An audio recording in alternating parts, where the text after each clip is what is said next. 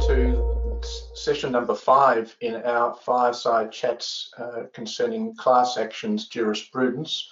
Uh, I'm joined today by Jason Betts, uh, who is a partner in our disputes group based in Sydney, uh, and also by Aoife Zerup, who is a senior associate in our disputes group based in Melbourne. My name is Peter Holloway, and I'm a partner in the disputes group also based in, in Melbourne. As I said, this is session number five uh, in our fireside chats. Uh, in some of the earlier sessions, the focus was upon uh, what we would describe as securities uh, class actions, the, the, typical instance of where there has been a, a uh, reduction in the share price of uh, a security traded on the ASX, and that has resulted in a, a claim of misleading deceptive conduct or non-disclosure, the usual shareholder class action that I'm sure that most people are familiar with. We want to change focus a little bit today uh, and move away from that theme and focus upon uh, where probably class actions originated back in the 1980s and 1990s. And that is what, what was described in those days. You don't hear it so much these days, but what's described as the mass tort scenario. And in particular, uh, we want to focus upon uh, product liability claims. Uh, that can be based upon a, a range of, of, underlying instances. It might be a, a pharmaceutical, uh, it, it, might be a medical device, or it might be a, a general um, consumer product uh, where the allegation is that uh, there's some issue with the product uh, that has led to injury, typically injury-based claims, uh, and that's been suffered by a large number of people and, and hence the consideration of, as to whether those claims are to be brought forward uh, as a class action. Uh, going way, way, way back, uh, these sorts of claims would all be brought as individual uh, claims, and uh, obviously the, the issue is, is to the extent to which those claims can be aggregated and brought forward uh, in, a, in a class action. these days also that I mentioned mass torts in the in the current environment, uh, these claims are often combined with statutory-based claims. Uh, we obviously we've had the Trade Practices Act for a long time. We now have the Australian consumer law, and, and very typically these sorts of claims are pleaded uh, as a claim for a, a, contravention of one of the consumer guarantee provisions, uh, such as the guarantee that um, products be um, supplied uh, without uh, or supplied in an acceptable quality and without something like a safety defect, for example. That's the typical consumer guarantee that might be invoked uh, and that'll be pleaded together with the uh, common law uh, claims, uh, a negligence type claim. So the particular issue that we want to focus upon um, today is what are the situations in which it is appropriate for those sorts of claims to be aggregated and brought forward uh, as a class action uh, and when is it not uh, appropriate for that to happen. Uh, Aoife will talk in a moment about some instances of, of surprisingly, this issue is still being debated even in, in the year 2020. Uh, notwithstanding that the, class action jurisprudence has been with us for a long time. So uh, with that introduction, uh, I'll hand over to um, Aoife, and, and Aoife is going to take us through some uh, recent examples where, where this issue uh, has been debated in the courts. So uh, Aoife, uh, over to you. Thanks, Peter. Um, well, as both you know, the question of when the class action vehicle is suitable for mass product liability claims has, of course, attracted much judicial and scholarly debate, both here and in the US. And it's really interesting to see how that jurisprudence has developed here in Australia in the last 20 or so years. And just to put in context, the, the types of matters that I'll focus on for today's discussion, as Peter mentioned, are those involving um, mass tort allegation, personal injury allegations traversing a long period of time, where the common use of the product may be said to form the foundation for the claim um, and often where the experience of every user will differ depending on individual um, characteristics. So they're distinct from those mass tort allegations in class actions that flow, for example, from a natural catastrophe or chemical explosion. So I'll start by looking at the federal court decision, the full federal court decision in the tobacco class action. Um, that proceeding involved three defendants, and the period of time was some 39 years. There were 182 different brands of cigarettes and different advertisements and different media and other statements. In that decision, the court unanimously held the pleadings did not allege facts which established that each class member had a claim against each defendant. And the court held that even if the alleged facts were proven, it could not be said that every class member suffered loss as a result of the misleading or deceptive conduct or negligence of every defendant. Um, rather, the court said the claims were of alleged disparate instances of deception or negligence caused by different statements made by the defendant companies um, and were therefore not arising out of the same, similar, or related set of circumstances. So then in 2011, we had the Vioxx class action, a well known uh, proceeding in this particular area. The allegation related to the prescription drug Vioxx, and the lead applicant had taken this particular medication to treat his arthritic pain and alleged that it had made a material contribution to his heart attack. Um, he was successful at first instance and overturned on appeal. Um, both the primary judge and the appeal court, however, agreed on the circumstances in which um, certain questions could be common to all group members. So the appeal court agreed with the primary judge that the negligence and misleading or deceptive conduct and claims under the Australian consumer law with respect to fitness for purpose and merchantable quality were not questions that were common to the class um, and must be determined on a case by case basis, uh, dependent on the individual circumstances of each claimant. So then, as Peter said, this has again arisen uh, more recently in the um, Gill class action involving pelvic mesh implants. There were three lead applicants. Um, each had a medical device implanted. Um, however, those three devices did not represent the full range of devices that have been implanted um, across the all the group members. Um, Justice Katzmann in that decision referred to uh, an issue as to whether or not the three lead applicants were representative of the broader group as a festering issue and one which um, she dealt with in her judgment. In that judgment, she relied on Justice Lee's approach in Dillon and RBS Group, when His Honour held that the term claim must be given a wide meaning. It need not be based on the same conduct and may arise out of disparate transactions.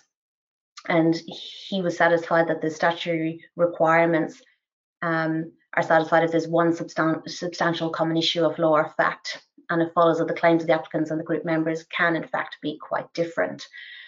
Um, so in Gill, Justice Katzmann, again, as I said, referred to, to Justice Lee's decision and to Part 4A of the Federal Court Act and found that the regime expressly contemplates and provides for the individuality of claims within group proceedings, provided those conditions of numerosity, connectivity, and commonality are satisfied.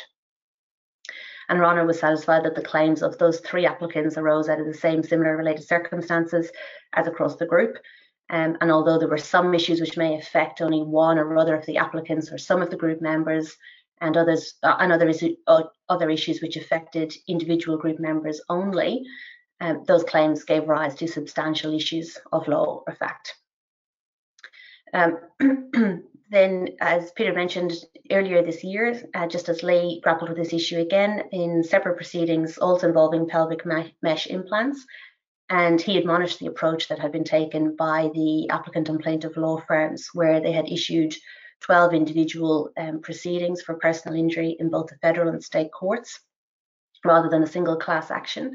His Honour referred to this approach as lamentable and went as far as saying that it was in the interest of justice that the entire judicial controversy between the claimants and all those uh, said to be responsible for those wrongs um, and the attribution of that responsibility be determined concurrently. Um, and His Honour pointed to the counterfactual and said to deal with this in, in the way that the applicant lawyers had foreshadowed would not only run the risk of potential inconsistency in fact finding, but it would also be inefficient and accordingly inimical to the facilitating the overarching purpose. Um, he also thought it would be appropriate to order um, that the solicitors in question pay the respondents' costs of a number of the case management hearings um, where this issue was being determined. So look, that's a pretty quick potted summary, but hopefully just demonstrates how the courts have grappled with this topic over the years and how the jurisprudence has developed from that very detailed consideration of the claims in the tobacco class action and a close scrutiny of whether they could be truly said to arise out of the same similar or related circumstances, um, to Vioxx, where the court is really trying to accommodate both the individual and common questions arising in that case, um, right through to more recent cases where this issue has again been grappled with and um, the court is looking at those broader considerations in terms of efficiency um, and the overarching purpose. So with that, I'll, I'll, hand back over to you, Peter. Great, thanks, Aoife. There's uh, uh, nothing like uh, um, discussion about where uh, costs should reside and whether they should reside with uh, the practitioners. there's nothing like that that's going to cause the minds to be focused. Um, so, uh, Jason, I might bring you in at, at this point. From what uh, was saying, it seems that the the issue that the courts and the parties and legal practitioners, to avoid any suggestions of costs orders, uh, that they all have to grapple with is this this weighing up of the extent to which uh, individual individual issues um, predominate, to use that word, as as distinct from uh, common issues so I might just get you to comment upon how um, class actions are structured. We've all heard about this notion of the initial trial and, and how that uh, links in with the legislative regime um, for the conduct of class action. So I'll throw that to you. Thanks, Peter. Yes, so that's an interesting uh, dimension to approach the interface between product liability class actions and our class actions regime. You've both touched on this, and I think it's important just to think about this when we approach the topic. When we had a federal uh, regime for class actions introduced in 1992, it was broadly speaking part of a package of reforms, legislative reforms that also included the adoption of a, a strict liability regime for, for product liability. Uh, and although there are other species of class actions contemplated when, when our, our le federal legislation was introduced, clearly product liability claims were at the forefront of the minds of those that enacted the legislation as being a mm. useful way to bring those claims by aggregating uh, similarly situated claimants together. And that's why I think much, much of the early jurisprudence in this space is actually product liability claims being litigated through the courts and testing the boundaries and the dimensions of our class action regime. Now, products claims are less common as a proportion of overall class action litigation than they once were, but they are not infrequent and they're large cases when they're commenced and they do raise a number of doctrinal challenges in the ways that you've discussed. The issue that you are touching upon is perhaps one of the more important, which is our system is designed with, our class action systems designed with relatively low thresholds for commencement. So strictly speaking, and this compares starkly with the position in the United States, which I'll come to in a moment. Strictly speaking, all that is essentially necessary to commence the class action is a single common issue of law or fact um, and seven or more group members who share that common issue. So uh, that, that threshold is set relatively low. The, the difficulties that that threshold has perhaps created in the context of products claims is that we've seen product liability claims commonly involve very, very idiosyncratic circumstances of loss, particularly for alleged personal injury claims brought within the product liability class action. And the concern has been the obvious one, which is that are there cases where the degree of, of, of idiosyncratic circumstances of group members or the individuation, as it's sometimes called, required to determine the claim mean that it, the class action is actually not the appropriate vehicle for those claims to be resolved. In other words, the common issues don't predominate over those that are individual. And there have been different judgments that have come down on different sides of that equation. There's famous cases, product liability cases, where that issue has been overcome. So a famous one in Australia is the is Ryan and Great Lakes, where there was a period of release of effluent from septic tanks into a certain estuary system, which caused food poisoning in, in certain oysters farmed from that system. And liability was ultimately established in, in a general sense uh, in respect of a failure of the local government to ensure the proper maintenance of the relevant septic systems in that area. That's an example of a case that has fit relatively neatly within the class action regime.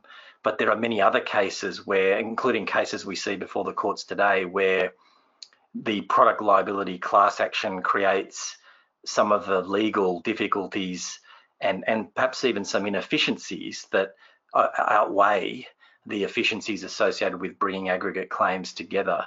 So in such cases, the, the common use of a product across a wide range of consumers can be said to be the essential core of the case and the thing that is common to the claims of all group members, but then one moves on to observe that the circumstances of the experience of each and every user can differ, truly differ depending on their individual characteristics and their background, particularly in personal injury cases where breaks in the causal chain as a, as a result of medical conditions or other issues that challenge causation do arise. So that, that position, I should say, before I just say a word about the American position, another difficulty that can arise in that context is um, how does one treat within that circumstance of individual loss the category of claimants that are the, the so-called future claimant group.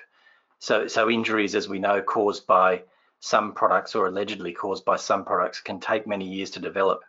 And a class action may ultimately be commenced and in some cases determined before the extent of any future injuries or future claims are known. And depending on how the class action is defined, those future claims can nevertheless be brought within the definition of the group.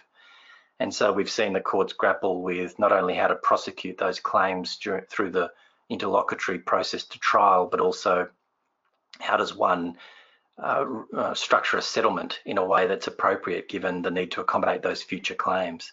And that draws on this standard dichotomy, which is where we started, which is a class action is really designed to resolve common issues, but not to resolve issues necessarily of an individualistic nature. Now, just lastly, holding that thought, compare the position in the United States, where broadly you've you've got two ways of bringing uh, a product's liability claim in an aggregate form. You can commence a class action under their Rule 23 of the Federal Rules of Civil Procedure, which is philosophically and even anatomically a little bit similar to our class action regime. Or you can bring a multi-district litigation suit, which we'll park for the moment it is, although it is the case that class actions are commonly filed in the United States uh, in, in respect of product liability, it's now virtually unanimous uh, and certainly unanimously recognised by the US courts that product liability class actions cannot be certified if plaintiffs are seeking damages for personal injuries, precisely for the reason we've been discussing, that is that injured class members will almost certainly have very varying injuries, alternative uh, theories of causation and, and different degrees of damage. And classes are more commonly certified in those cases seeking purely economic damages. For instance, when all class members were similarly harmed by overpaying for a product that didn't have the uh, the represented attributes or were all defective in a similar way rather than individual circumstances of personal injury, which cases do not get certified in the United States. So that's a that, that's a summary, I think, of how the class action structure in this country creates challenges for product liability claims, given that common issue versus individualistic issue dichotomy. Thanks, thanks, Jason. Uh, for those viewing this webinar, you'll you'll get the very distinct impression as I just did, that uh, Jason could talk to this topic for hours if he was given the opportunity. Uh, you, will be happy to know that uh, we, are going to try to limit this, this webinar to about 15 or 20 minutes, which we've probably just about taken up already. I must say, Jason, uh, I learned a new word. Uh, I'm sure it is a word, but I learned it for the first time today in individuation. So I'll, I'll put that one down in my repertoire for, for future use in some way on some occasion.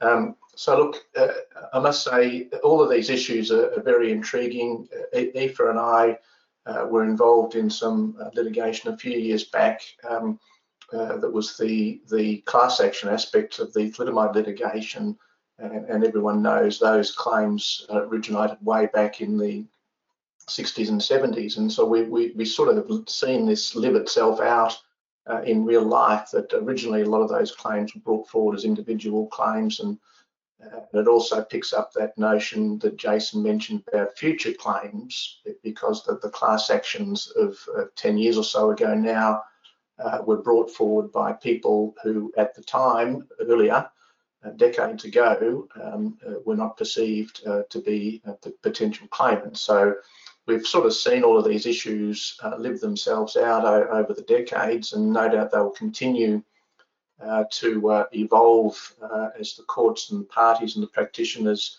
continue to grapple with with all of these sorts of very, very sometimes very tricky uh, issues. Um, so look, I'll give Aoife and Jason an opportunity to make any final comments, but otherwise we'll uh, we'll draw the session to a close. So before we do, uh, Aoife and Jason, did you have any last remarks that you wanted to to make before we wrap up? One quick one is um, uh, it'll be interesting to see um, whether the some of the legislative changes, including the introduction of contingency fees into the Victorian Supreme Court, uh, impacts at all the propensity for filings of uh, products liability claims. We know that there are still large product claims within the court system. They are probably not the preferred vehicle for litigation funders, although they do receive funding on occasion.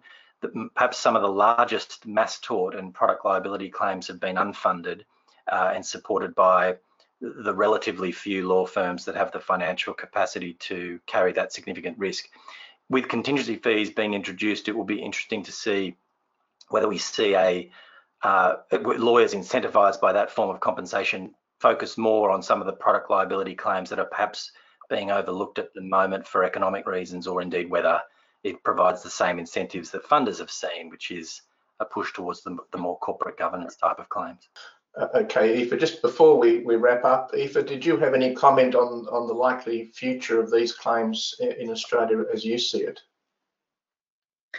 Yes, look, I think as long as we see those large um, US jury awards and, and large settlements overseas. I think this is um, an area that will continue in Australia, despite some of the, the complexities that we've just discussed in terms of um, causation as, as, well as uh, limitation issues. Um, but I think this is an area, and as Jason said, this um, introduction of contingency fees will be interesting to see the the impact of those on um, the future of these claims in Australia.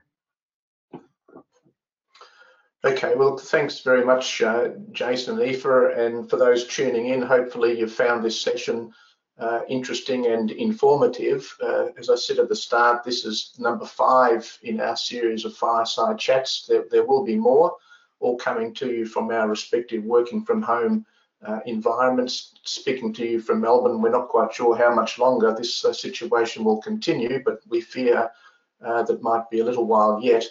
Um, so thank you very much for tuning in and uh, we'll see you next time.